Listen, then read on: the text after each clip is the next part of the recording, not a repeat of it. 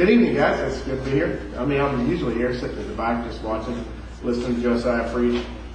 Um, and then we, uh, we do a spreadsheet on how well he communicated. He gets a grade on Monday.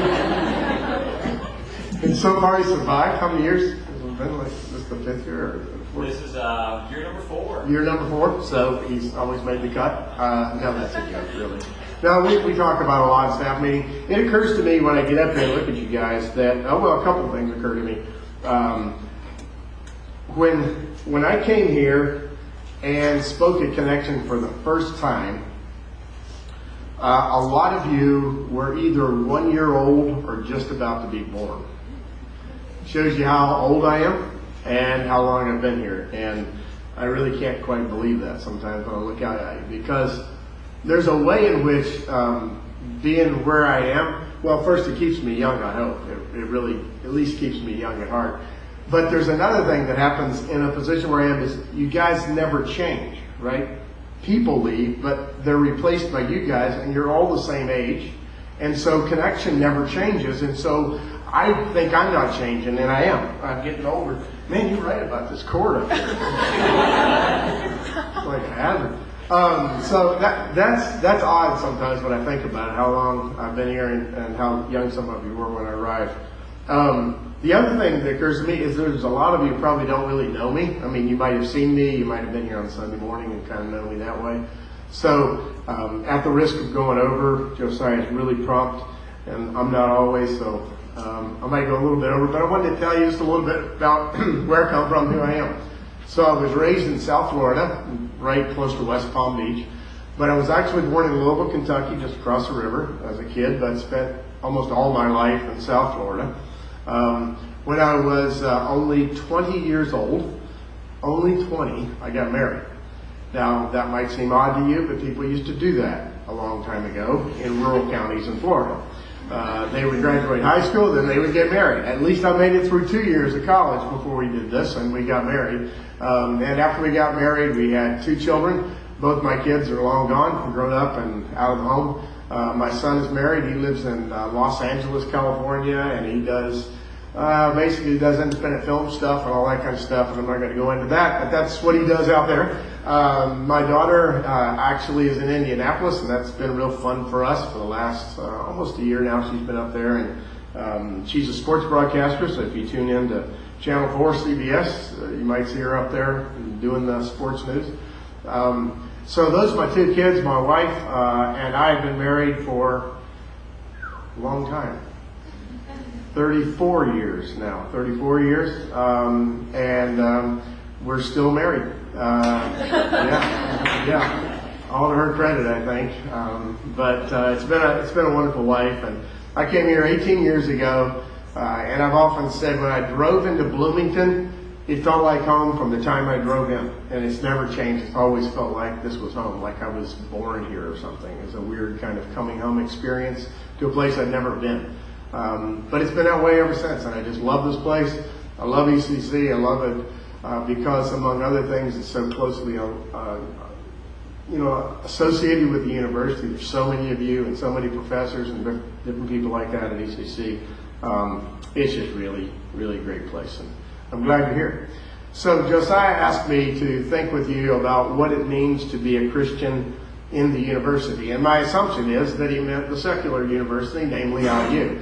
Uh, he's not really asking what it means to be Christian in a Christian university, but in particular in this university. So I have three thoughts for you about being Christian in the university. And I'll give you the three thoughts and then I'll break it down, okay? The first thought is this. Being a Christian in this university is or should mean embracing what is good. Okay, I'll say more. Second thing, being a Christian in this university context should be understanding the limits of knowledge. Again, I'll say more. And third, being a Christian in this university or other universities, in that place, you will experience both faith and doubt. And that's okay. If you didn't, you wouldn't be normal. And if you didn't, I'm not quite sure your faith would be very strong. So let me go back to the first point. Being a Christian in a university ought to look something like embracing what is good.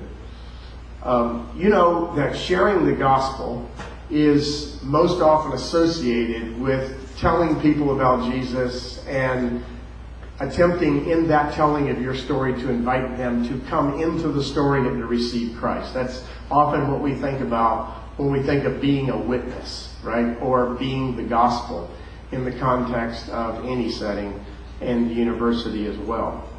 But what I want to say is that part of being a witness is something else. Part of being a witness is loving the Lord your God, as Jesus said, with all your heart, your soul, your mind, and your strength. And that means that being a witness in the university should look something like this.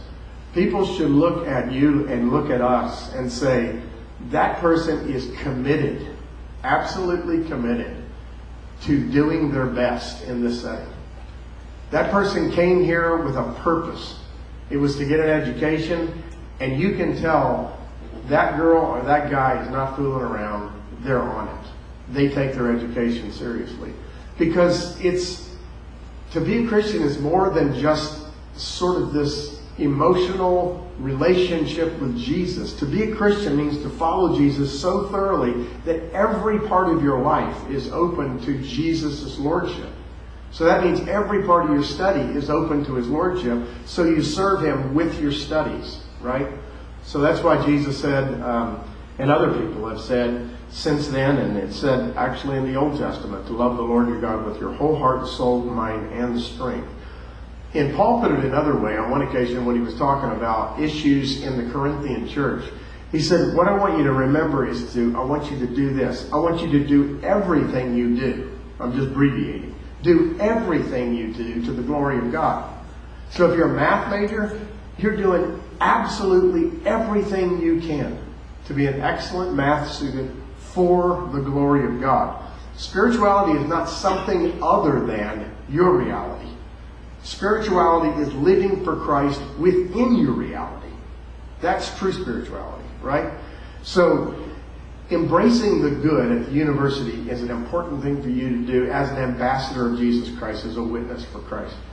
Um, there's a, a quote, a just real short quote I want to get you, give me and ask you if you recognize it. Here's the quote. The support of great universities is the most lasting of all investments. Does anybody recognize that quote? Um, most of you have seen it. You just don't know that because you're not very aware of your environment. Now it's changed because I went over to check. It's in the Memorial Union. And when you walk past, um, what's the name of the place? The big, not the cafeteria, the next one up, the Tudor, Tudor room, right? When you walk past the Tudor room, Tudor room, if you're walking towards the parking lot, on the left of the Tudor room, straight ahead on that wall, there used to be actually sort of a, a, a gold lettering that was right up on the wall that had this quote, the support of great universities is the most lasting of all investments. I went over there the other day to check to see if it's still there. And they changed it, but the quote's still there. It's now on a it's a screen that's got rolling names on it. I would imagine people who have contributed to the university, and on the top of it, that quote is there. And that quote comes from Herman B. Wells, who was one of the most famous, legendary figures at IU um, from 19, man, I can't remember until 1962, something like 60 years the guy was the president of IU. Herman B. Wells had a lot of memorable quotes, but that was one of his quotes. The support of great universities is the most lasting of all investments. And what I want to say to that quote is, I agree with Herman B. Wells with one suggested adaptation to the quote. I actually think the greatest investment, the most lasting investment that anybody can make is an investment in your faith and in the church. Okay?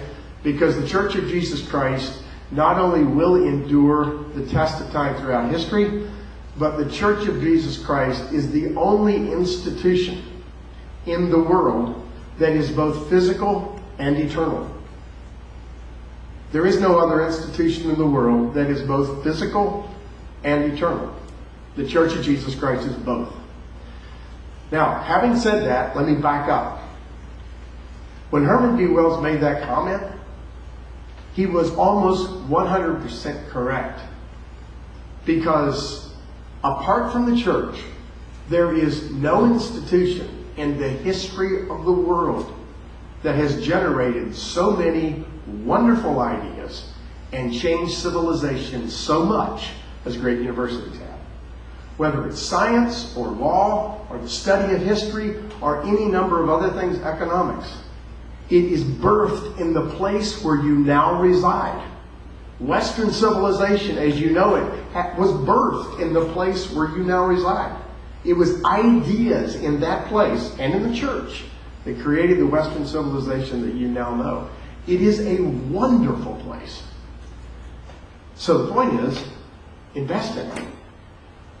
Invest in what is good. It is full of goodness. Because sometimes, as Christians, we get a little ornery, you know, we get uh, all in our critique high horse about the university. And we want to say what is wrong with it because it's not Christian and how people are challenging our faith, and they will. But it's a wonderful institution. So, being a Christian in the university is embracing what is good. Second, being a Christian in the university is understanding the limits of knowledge. Here's an idea.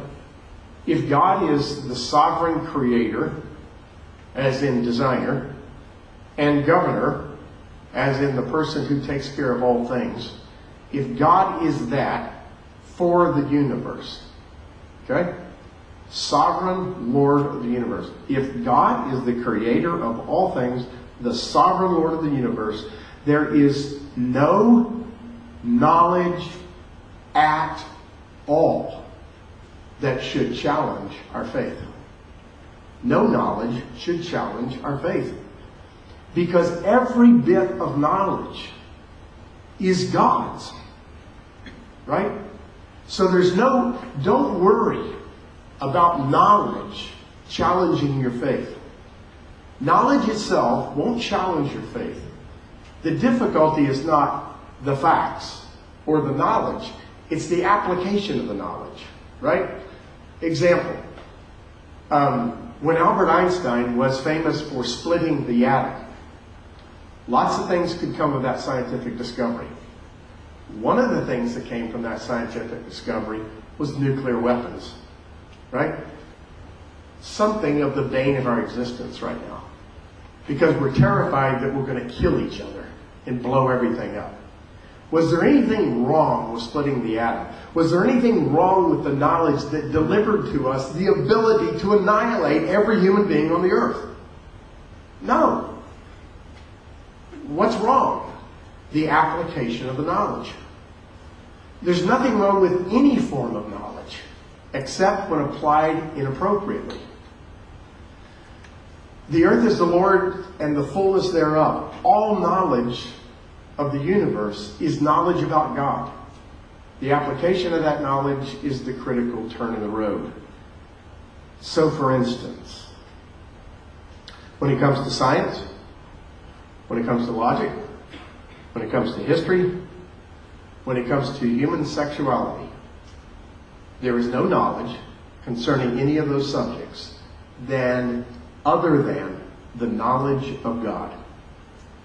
Some of you um, may have heard before you ever arrived at IU of the Kinsey Institute, right? It's a institute for the study of human sexuality. A very provocative place for lots of people. A very unchristian place for lots of people.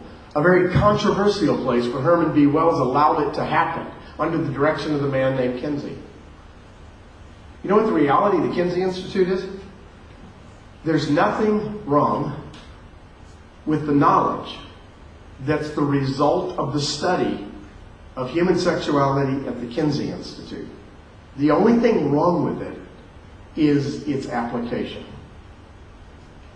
If you take the knowledge concerning human sexuality and you reduce it to the physical level only, okay, and do your best to come to full, complete happiness with your physical sensation and call that sexuality. There could be lots of other parts, right? Sexuality, and that's all you focus on.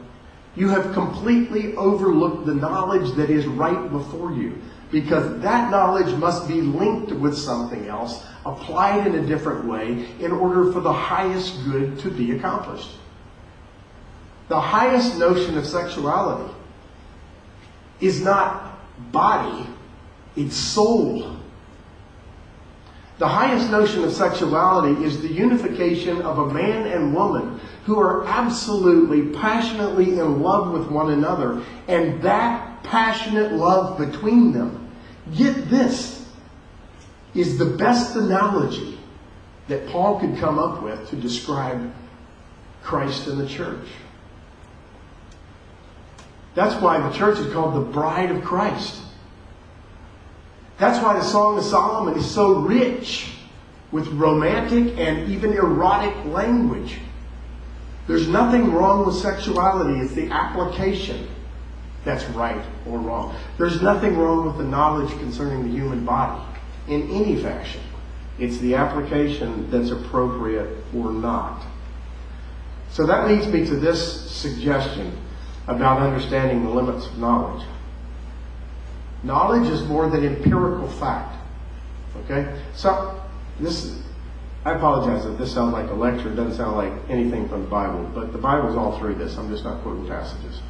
Um, I've referred to a few, but it's just what I'm trying to do is to speak out of my heart to you from a thoroughly Christian worldview about reality whenever I speak about issues like this, to try to exclude the themes of the scripture from it would be to take away 90% of my thoughts.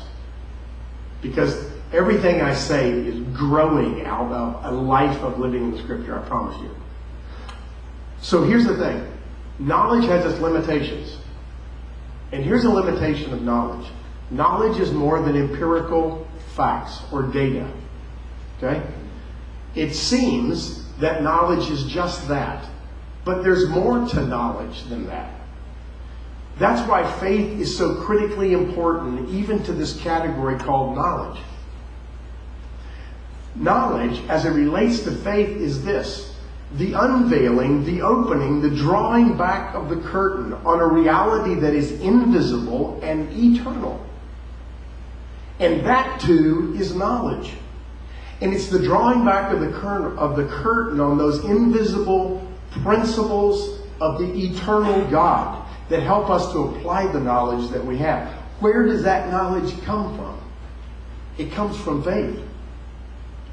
It doesn't come from looking it up scientifically.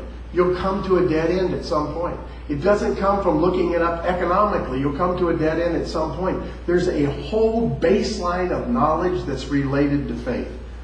St. Augustine uh, described it this way.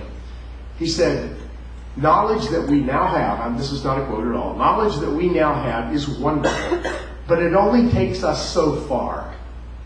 There's another level of knowledge, or you might say another depth of knowledge that's available to us through faith.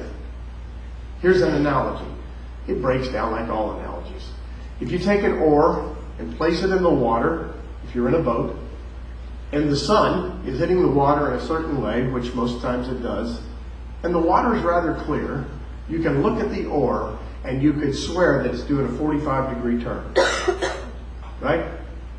There's only one way to prove that that oar is straight and not crooked.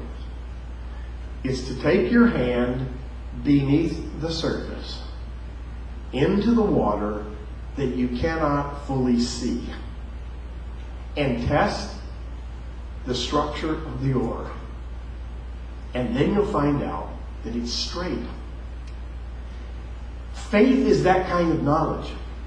It takes you beneath the surface of empirical knowledge that you have and you can acquire in a classroom. It takes you to another level or to another height. It's another form of knowledge. And it's critically important for life. It is. It's the unveiling of something you couldn't see just with the facts. So here's my third point. Being a Christian in the university is about experiencing doubt and faith. I had studied philosophy um, probably more than I should have uh, over the years. But I like philosophy a lot, and I'm not going to go all geek on you with philosophy. But if you've ever taken an intro to philosophy course, you may have run into a thing called proofs for the existence of God. If you haven't, let me give you a quick overview. There's a thing called classical proofs for the existence of God. One of them is called the ontological argument. Absolutely inexplicable. But I tried to do it when I taught philosophy, and students seem to kind of get it, actually. I never could figure out why, because I didn't get it. There's an ontological argument. It relates to the nature of being, right? There's a thing called the cosmological argument, and really that's about first cause. That one's easier to explain. It basically says this you can know that the existence of God is for real because there had to be a first cause, and that first cause couldn't have been a human cause because human cause is not eternal, and that cannot be the cause of itself, right? You can't be the cause of yourself. There's no possibility. No human being is the cause of himself. But God is a self caused cause, right? And there has to be one of those for anything to exist. That's the argument. That argument can break down logically if you want to completely go at it, and people do. People write dissertations about this kind of stuff. There's another argument for the existence of God called the teleological argument, and that's the argument by design. It's to say, if you looked at this universe and the intricacies, intricacies of design in the universe, it's just inconceivable that this could have just sort of emerged out of nothing. Right? There's too much design feature to it to suggest that this is an accident. We could go into the details of that, but that's another argument for the existence of God. A fourth argument for the existence of God that's often proposed is what's called a moral argument for the existence of God, and therefore I'm not going to go into it. My point is going to be very simple. What is traditionally said to be a proof for the existence of God is not. Because there is no proof for the existence of God. If there was proof for the existence of God, there would be no necessity for faith. Think about it. God says, I want you to believe in me. And I've given you signs and wonders, as John's gospel repeatedly calls them. I've given you reason to believe in me. I have given you, in effect, not proof. I've given you something else. I've given you reasonable lampposts and streetlights and arrows that point to me.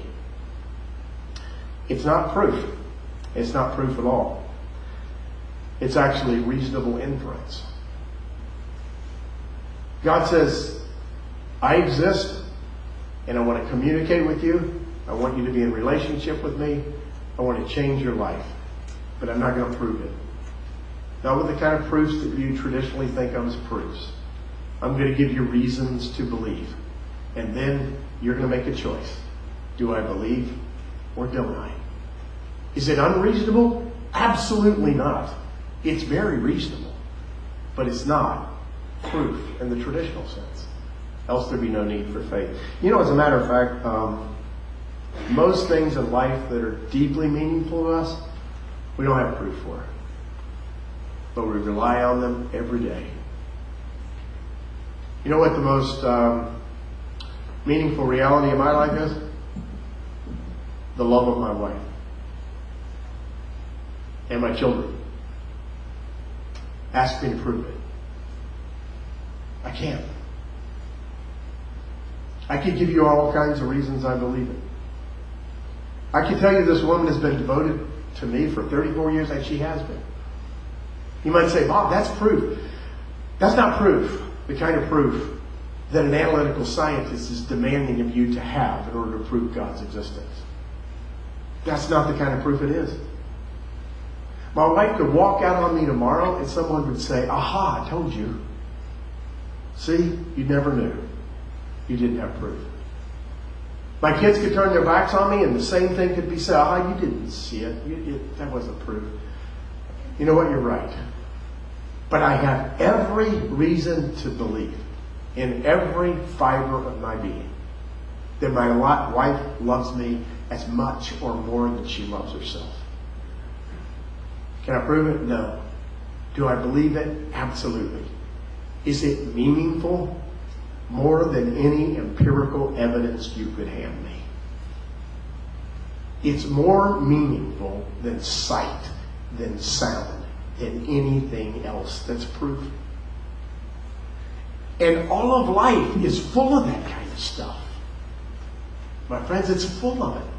The most meaningful things in life are not subject to empirical, empirical proof. They aren't. They're deeply meaningful and you hold them tightly. And that's the way faith is.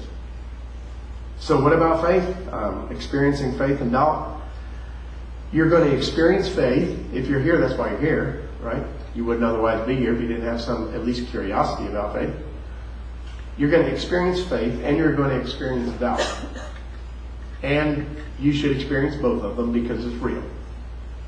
There's personal doubt that you'll experience, and there are a whole group of very faithful people in the Bible who experience personal doubt.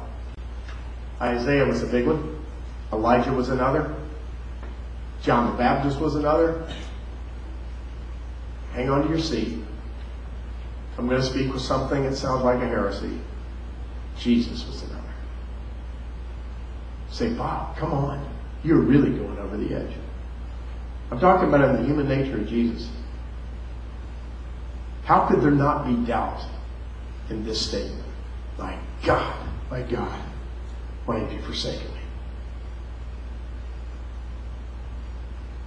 It was a climactic crisis of human faith in the person of Jesus Christ. It looked like for a moment, in the deepest recesses of his human reality, that God had checked out on him. Jesus somehow knew it wasn't true, but felt it to be true. And that's why we can connect so well with Jesus. He went through that, and yet without sin, yet without caving in to doubt. So there's personal doubt that you're going to experience. I promise you, you're going to experience it if you haven't already early in the semester.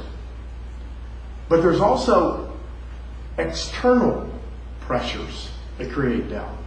And you know those all too well, right? Everything around you is pushing in upon your faith or pulling out on your faith and trying to constrict you of the faith you have. Those are external realities. And the external reality comes in many ways. The, scripture calls it the world, the flesh, and the devil. The world is like an ethos. It's like a, a suit that you're swimming in. And it just constricts you. Like pollution in the water. The flesh is your particular propensity to sin and to do what you ought not to do. And the devil is the devil. On one occasion, Jesus was talking to Peter, and Peter was struggling with his faith. And Jesus said to Peter, in a predictive way, Peter, Satan wants to sift you like wheat. He wants to take you apart, grain by grain, until there's nothing left but chaff. But, Jesus said, I have prayed for you. I have prayed for you. Because you're mine, Peter. And he predicted one of these days you're going to crumble in the face of persecution and doubt. And Peter did.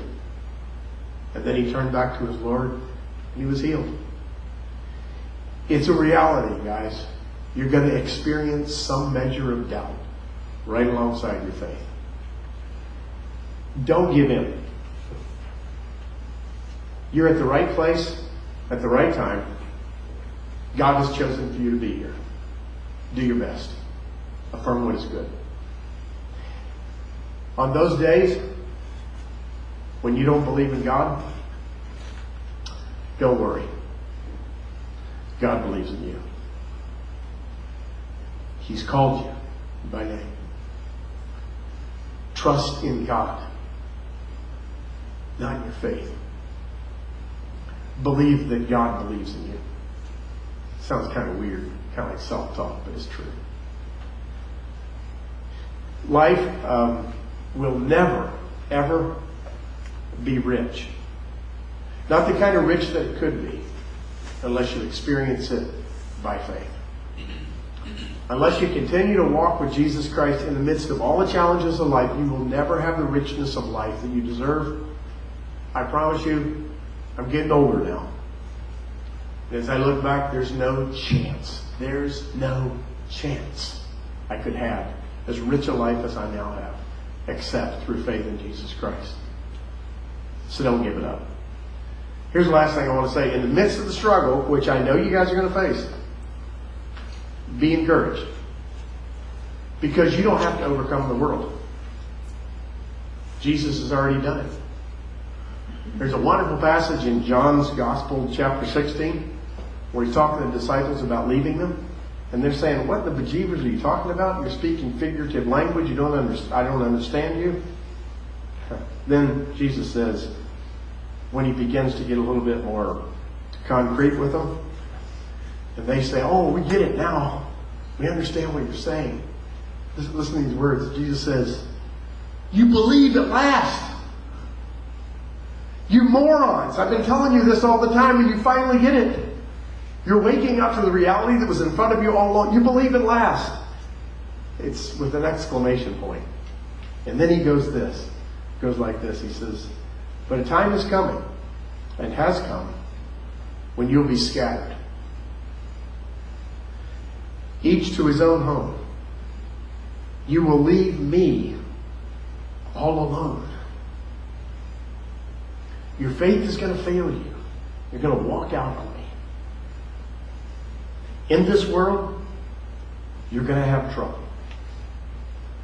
But take heart, because I have overcome the world. You don't need to overcome the world. You don't need to overcome doubt. You just need to refuse to stop clinging to Jesus. And He'll overcome the world for you. I don't know. Do you pray at the end? I want to. Yeah, let's pray. God, I thank you um, for how rich um, this thing called Christian faith is. We would be empty and um, hollow people without it. It challenges us. It makes us think. And in the world that we live in, there's a lot of things that threaten our faith. But we don't really need to be afraid, Lord, because you created all things and you're the sovereign over all things and you're going to bring all things together. You are, in the words of Jesus, going to overcome the world. So help us to hold tightly to our faith, to love you in the midst of our doubt, and allow you to bring us through those times of doubt to faith in you again. And we'll thank you for that in Christ's name. Amen.